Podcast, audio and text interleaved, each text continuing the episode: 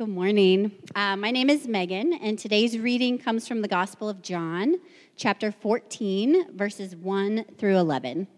Please follow along in your own Bibles or simply listen as the scriptures are read. Again, that's John 14, starting in verse 1. Following the reading, I invite you to respond in worship with the singing of the doxology. And parents and guardians of children in preschool through fourth grade, you'll be invited to escort your kids to join their Kids Common classes upstairs at that time. As you are able, I invite you to stand for the reading of God's Word.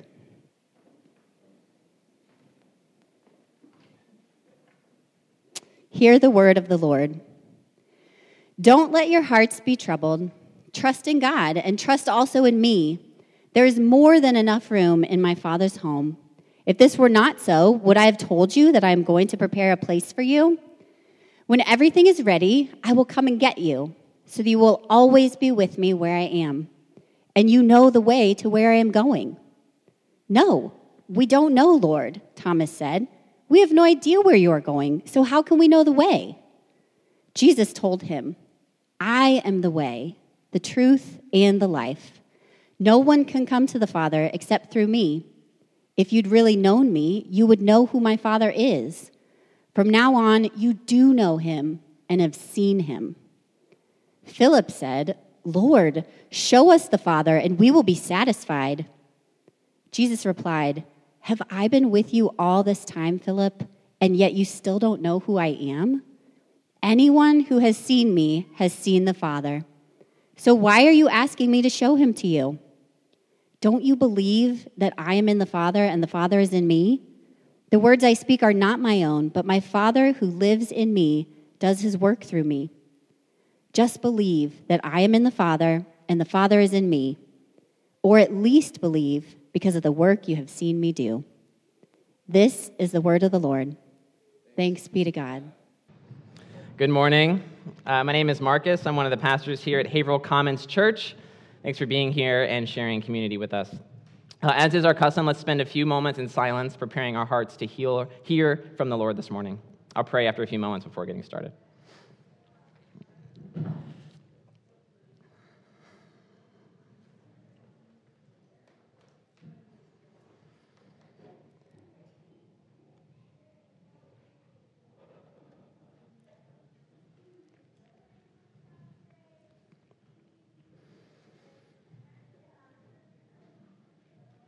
Almighty God, you have created all things. You've created all people. We thank you so much for that gift. Looking around, looking outside, feeling connection with one another. Thank you, Jesus. May we engage this gift with hope, joy, love, Open our hearts and our eyes this morning to see creation as you see it. Amen. Some things just have to be known before we believe it. Uh, in 2017, a subscription service came out called MoviePass. The service claimed that for $10 a month, you could see one movie a day in movie theaters. $10 a month, one movie a day in theaters. This is a huge deal. As an avid moviegoer myself, this seemed way too good to be true. Why hasn't anybody done this model before? How are they making money? Am I stealing from somebody somewhere along the way? But I bought in, I did it, and I fell in love. I, I milked it. I milked my movie pass. Over the course of four months, I saw 26 movies in movie theaters. It was bliss. But it wasn't long before Movie Pass came crashing down. By fall of 2018, a little over a year later, rumors started to swirl that MoviePass was having financial issues. And by 2019, they filed for bankruptcy. It was MoviePass's grand fall. I did not contribute to that in any way. Turns out that for me, MoviePass was too good to be true. And at some point, I think we've all learned a similar lesson about something. We find something that gives us this cautious optimism, but then there's that voice that says, hey, be skeptical about this. If it seems too good to be true, it probably is.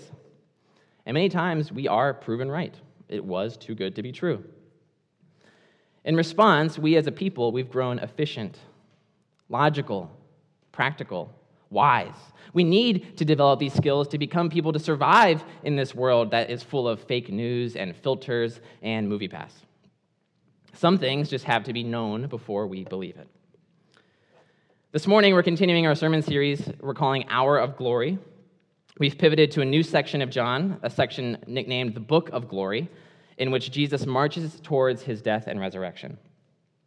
And though it's been three different sermons the past three weeks, we've actually been in the same conversation with Jesus and his disciples the entire time. Jesus begins the conversation by washing the disciples' feet, a, a gesture that would have caught the whole room off guard. Right after washing their feet, Jesus drops a bombshell. He tells them that they, he must leave them because he's going to be killed. Imagine how heavy that room would have felt there. But then Jesus goes even deeper he says Judas is going to betray him that night. And Peter, Peter of all people, was going to deny Jesus three times. Our passage that Megan read for us a few moments ago picks up the conversation right there. And so it's no surprise that our passage starts off with Jesus saying, Don't let your hearts be troubled. Because to the disciples, they had a good thing going on with Jesus. Sure, they had their up days and their down days, but Jesus, their rabbi, had announced that he was the Lord and Savior of the world. The rabbi proclaimed that he is the long awaited Messiah here to establish a kingdom that is going to last forever. Jesus seemed way too good to be true at first, but then the multitudes began talking about Jesus. And they aren't just talking about Jesus, all throughout the gospel, everyone is saying, You gotta come see him. Come and meet Jesus for yourself. Let me show you what it is that we're talking about. You have to experience this to believe it. And it turns out that people did come, and people did see. And this Jesus guy was legit. He was healing, he was standing up to oppression, he was freeing God's people and ushering in this new kingdom. But then here Jesus is in the room with his disciples, and he's saying, It's about to come crashing down. Judas will betray him. Peter will deny him, and the Romans are going to kill him. And maybe the disciples start to check out in this moment. They go into defense mode efficient, logical, practical, wise. To them, Jesus seemed too good to be true, and maybe they were right. Jesus continues the conversation with them Trust in God, and trust also in me. There is more than enough room in my Father's home. If this were not so, would I have told you that I am going to prepare a place for you? When everything is ready, I will come and get you so that you will always be with me where I am, and you know the way to where I am going. Kind of weird that Jesus is all of a sudden talking about a, house, uh, as if Jesus is saying, Hey, I know it's hard, but you're about to get to heaven, and when you get there, you're going to be rich, and you're going to live in this big, big house with lots and lots of rooms and a big, big table with lots and lots of food. I've heard this passage taught this way, discussed this way, sang this way. The King James translation even translates this verse here as In my Father's house are many mansions, which communicates this idea of luxury too. And I know this is so fun to think about and sing about, but I think there is something lost in translation for us. The imagery that Jesus is using is not heaven language or, or wealth language, it's marriage language. So, in Jewish culture at the time of Jesus, if a man was interested in marrying a woman, he wouldn't swipe right and ask her to go to Starbucks. Instead, he would first go to her father and ask her father for permission. And marriage wasn't primarily a romantic proposition like it is today. Instead, marriage was seen as a deal between two clans, right? Two families. Marriages were often arranged. The father gave away his daughter to be married and usually got money, resources, or some sort of service in return. Now, obviously, just to say it, these first century customs come out of a very highly patriarchal society. Marriages were more of a business transaction then than they were today. I'm not endorsing them, just saying that this is the way it was. Nor is Jesus endorsing them. But to properly understand the imagery Jesus is using in John 14, we got to understand this world and enter into it. So the man and the father would negotiate, and boom, right? At that moment, the man and the woman became legally married. Husband and wife. They and the father would then share wine to seal the deal, to sign the contract. No coincidence that Jesus is sharing wine in the passage, too, earlier, between the two families. But here's the thing unlike today, the newlyweds would not leave to begin their lives together. Right after the agreement was made, the husband would return back to his father's house alone and then begin building an addition onto the home. The addition would later become the newlyweds' first home, and the idea was that, that they would contribute to the estate in their first few years of their marriage. And when the work on the addition was finally done, the husband and the wife's friends and family, kind of like a bridal party, would go and retrieve the wife and show her the way to the house. Usually with great fanfare and lots of dancing and earth, wind, and fire played on repeat. So back to the passage. Right? When Jesus says, There is more than enough room in my Father's house, and I'm going to prepare a place for you, he's referencing the marriage customs of the day to communicate to the disciples that he has a plan and he is currently working on something bigger for them. He's not saying, chins up, we're going to live in mansions in the sky. Jesus is saying that he is committed to this relationship, he's committed to this plan, and he's needing the disciples to trust him with that. He's the groom, the disciples are the bride. Things are about to get hard for you, but before you write me off, there are plans in motion. And these plans aren't conditional. They are, I've already made the agreement. I've already drank the wine. These are signed, sealed, and delivered. I am yours. But two disciples speak up and have more questions. Thomas breaks the silence first. We have no idea where you are going. So, how can we know the way? I like Thomas here. Right? Thomas is thinking practically. Thomas is the one in the class, he's not afraid to ask the stupid question. Okay, Jesus, you're going and you're leaving and you're going to go build a place for us and then you're going to come back to get us, but that's your plan. What if something goes wrong with that plan? You know, just in case this whole thing is too good to be true for us. Jesus' response seems a little cryptic to Thomas. Thomas, I am the way, the truth, and the life. No one can come to the Father except through me. Thomas, the way to me is relationship with me. The life I live, the things that I've done, the things that I'm about to do, that is the way to get to where I am going. Truth and life and this grand plan to redeem the world, I am the way to that. Trust me, believe me. Philip speaks up next. Philip says, Show us the Father, and we will be satisfied. The Greek translated satisfied here means sufficient. Lord, show us the Father, and that will be enough for us. Lord, show us the Father, and then we'll trust you. That's all we need. That's sufficient. Remember the context, right? Jesus is building an image using marriage customs. He's the groom, the disciples are the bride. Marriage customs that said if a man is interested in marrying a woman, he first went to make an agreement with her father. And so when Philip says, Lord, show us the Father and we will be satisfied, he's seeking proof, security. Jesus, who did you make the agreement with? How do we know that this deal is actually made? How do we know that a plan's in motion? Can we hear it from, you know, not you, but the Father? The one with whom that you made the agreement in the first place? Then we will be satisfied. Just in case this whole thing is too good to be true. And isn't that our response to faith too so often? Right, on the surface, we love the story of trust and romance and belief, but these are just stories. Fairy tales.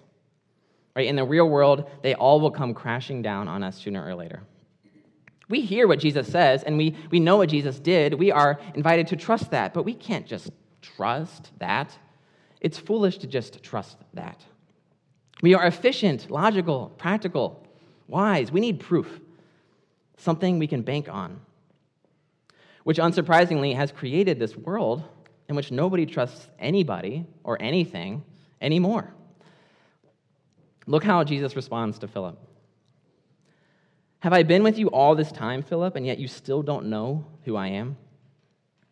Anyone who has seen me has seen the Father. So why are you asking me to show him to you?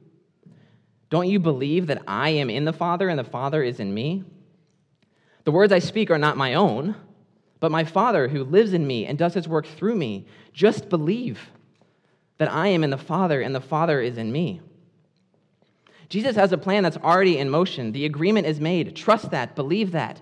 And now, just hours before his death, his friends are needing proof from him. And maybe trust me and just believe me. Maybe that's enough for some of the disciples in that room. Maybe that's enough for some of us here, too. But maybe some of us need more than that. Some things have to be known before they are experienced. And maybe that's why Jesus doesn't end with just trust and believe here. Right? Jesus ends with just believe that I am in the Father and the Father is in me, or at least believe because of the work that you have seen me do. The literal Greek here says, Believe me that I am in the Father and the Father in me, but if not, because of the works themselves, believe. This is so beautiful to me. Three years in, right, hours before his death, and Jesus is still trying to reach those who need to see words backed up by action. Both Thomas and Philip are seeking the same thing proof, security. And Jesus knows that sometimes it's not enough to just say to someone, hey, I love you, right? Anybody can just say that. Love is demonstrated, love is shown through action, love is lived from Jesus because of the works themselves believe. Which is a statement that may have felt pretty hollow when it did all come crashing down. Hours later, Jesus is arrested and the disciples scatter. It's a statement that may have felt worthless as Jesus' dead body is lowered off a cross. Trust me, believe me, a statement that seemed foolish as Jesus' body was covered in spices and wrapped in linen before being put into a tomb. But just at the height of their skepticism, something happens. Jesus walks out of a tomb, and Jesus comes to them and stands with them in a room, and he is alive. The resurrected Jesus in the flesh, a real human being standing in a real room, living, breathing proof that Jesus' promises weren't just empty promises living, breathing proof that God really has come to heal and repair and to love a world that is lost. But there's one disciple who's not here it's Thomas. And maybe Thomas has just sworn off the whole thing. Maybe Thomas felt betrayed. Maybe Thomas was choosing to stay away because the other disciples were foolish, right? Clearly having a hard time accepting reality. To Thomas, Jesus was dead. And that's what our world tells us to do too, right? When we've been tricked, when we've been duped, we're supposed to swear it all off.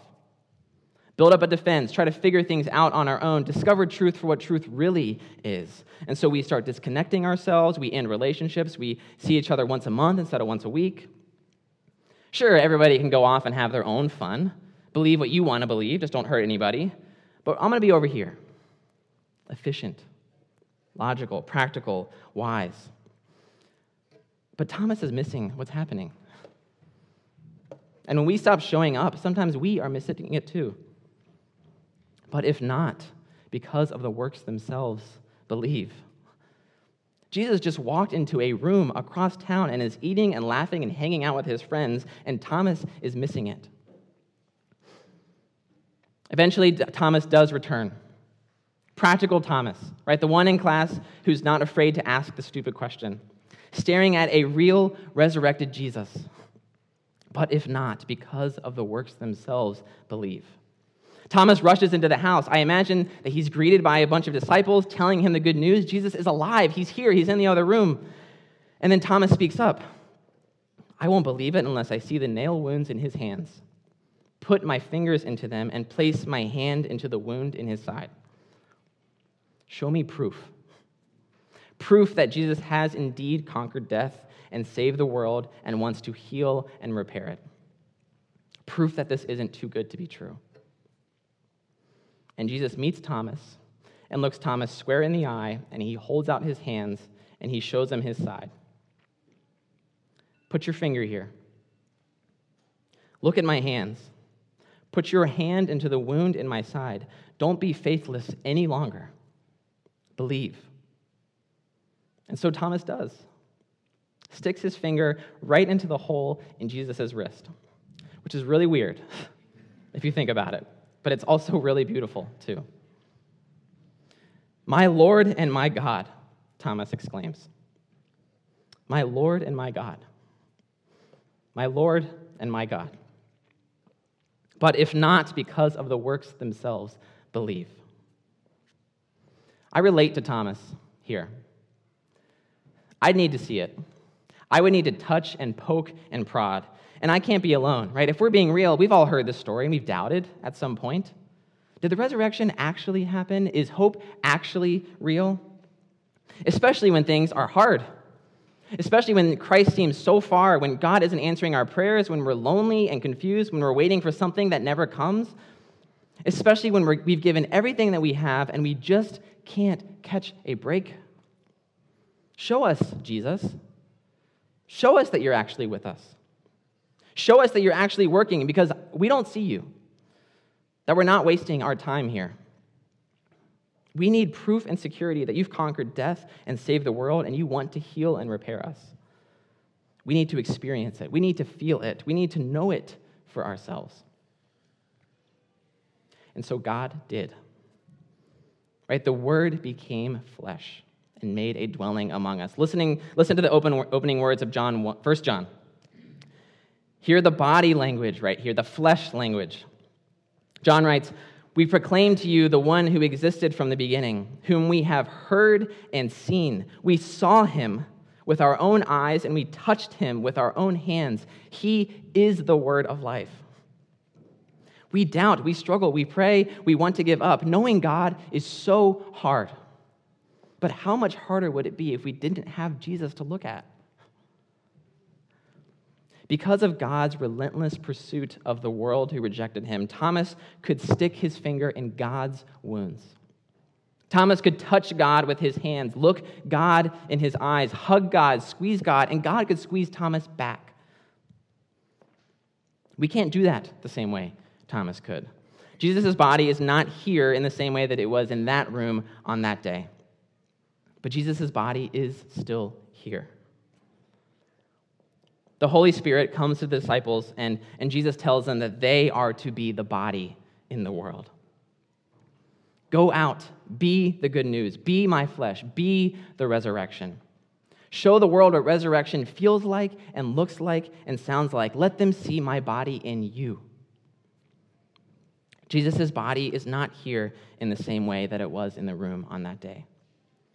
But Jesus' body is still here. Look, we, the church, are the body. We carry his name, his legacy. We are proof that God's plan to redeem creation is real and trustworthy. And what, know what Jesus doesn't say to the disciples, right? Jesus doesn't say, go convince, go debate, go argue.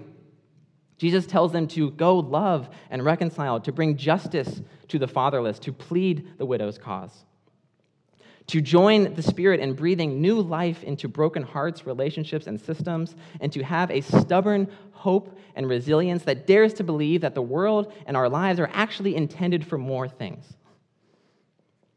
Like Matt talked about last week, to be the listening ear for somebody, hearing somebody else's confession, receiving it, and to be the resurrected Jesus in front of them, speaking Jesus' words so that they can get out of this cycle of sin and shame and failure. I love the way author David Gushee puts it. He says, The church is where Christ can be, be met bodily in the world. Everything we see in the life and ministry of Jesus, his mercy, justice, love, healing, passion, courage, sacrificial spirit, should be visibly incarnated in his body, the church. It's rarely a well seasoned argument that convinces people to follow Jesus. It's people, it's relationship. And we are invited to go and be that relationship and that proof that others need. More often than not, I think that touching, right, touching the body of Christ, the church, the body of Christ as it exists today, touching the body is likely the chief reason that any of us started following Jesus in the first place. That's why I'm here. It's why I stay here. It's why we returned here. It's why I remain committed to God's people and God's efforts, even when darkness or even when the abuse and the mess ups of the church itself make me think that I'm wasting my time. When I think of why I'm here, I think of all of those names and faces who were the proof that I needed at some point in my life. Right? Jay, a 31 year old who took me under his wing when I was 15. He was the first adult that I saw follow Jesus in a real way. Or, or, my friend Garrett, who would so often listen to me share something hard or vulnerable, and before saying anything to me, would just stop and pray, focusing my attention to Jesus first. I think of Kevin, a friend who has perfected this spiritual discipline of playfulness and silliness on one hand, yet loyalty and commitment on the other hand, because that to me is Christ. Ryan, every Friday for two years straight, we would get together at the end of our workday, read a prayer over each other, confess to one another what we needed to get out, and then speak grace and freedom over each other. Every Friday. I think of you all. I think of Amy, who just exudes Jesus' wisdom and peace and calm and rest. Thank you, Amy. I think of Megan Webble, who is giving her body and time and energy into thoughtfully, like, like really, really thoughtfully caring for the spiritual life of our kids. And let me tell you, in the church world, it would be so easy to just mail in a kids program so that we can check the box and that can, we can say that we have it. But Megan refuses to lower her expectations there. I think of the men in the small group that I've attended the past few weeks. Such a tender time where a group of men sit in a circle and share vulnerable things about our lives. Like, where else does that happen in our culture? Katie Craig, who every time that she sees you is so stoked as if she hasn't seen you in years. Or Ellie Amari, who, like Jesus, just sometimes throws caution to the wind and treats people she meets like they're celebrities. I think of Ben and Megan Ober, who have given a decade of their lives to church plants, who have given dozens of Sunday mornings so that we can be given dozens of bagels. Right? But it's not about the bagels to Ben and Megan. It's about the connection that they get to have with, the, with us when they're serving them. But if not, because of the works themselves, believe. It's the stories from people. People who, simply by loving Jesus themselves, I get to see that. We get to see that. And just by seeing it, we are encouraged, we are held up, we are nurtured. This is the body. My Lord and my God. Who has it been for you? Who is it now for you? Who allows you to see and hear and touch God? And followers of Jesus, we fail miserably right? We don't do this perfectly, and none of us do it perfectly. People do terrible and hurtful things, and sometimes in Jesus' name, they do those hurtful things. And we are all still in process. But when the church, when we are all God intends us to be, God's body walks out of a tomb and into a room of people who are desperate to see proof and who are desperate, who desperately needing security. Something that shows them that death is conquered that God is right now working to heal and repair all of creation. Let's pray.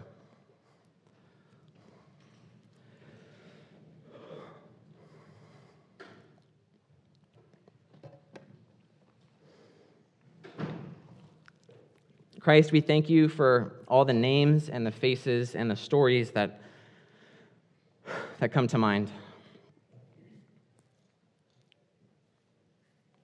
We thank you for all those who have loved you, and just by loving you and letting us see them loving you, we saw you. We saw the resurrected body walk into a room. Thank you, Lord, for the ways that you've done that for us. For those whom, for whom Christ seems far, for whom Christ seems distant and uninvolved, for those who are experiencing some degree of loneliness or confusion, for those in limbo, for those who just can't catch a break, for those who, for very, very legitimate reasons, no longer trust anything that looks like Jesus. We pray that they see the resurrected body of Christ. We pray for their opportunity to poke and prod and to feel the squeeze, to feel the squeeze of a resurrected God.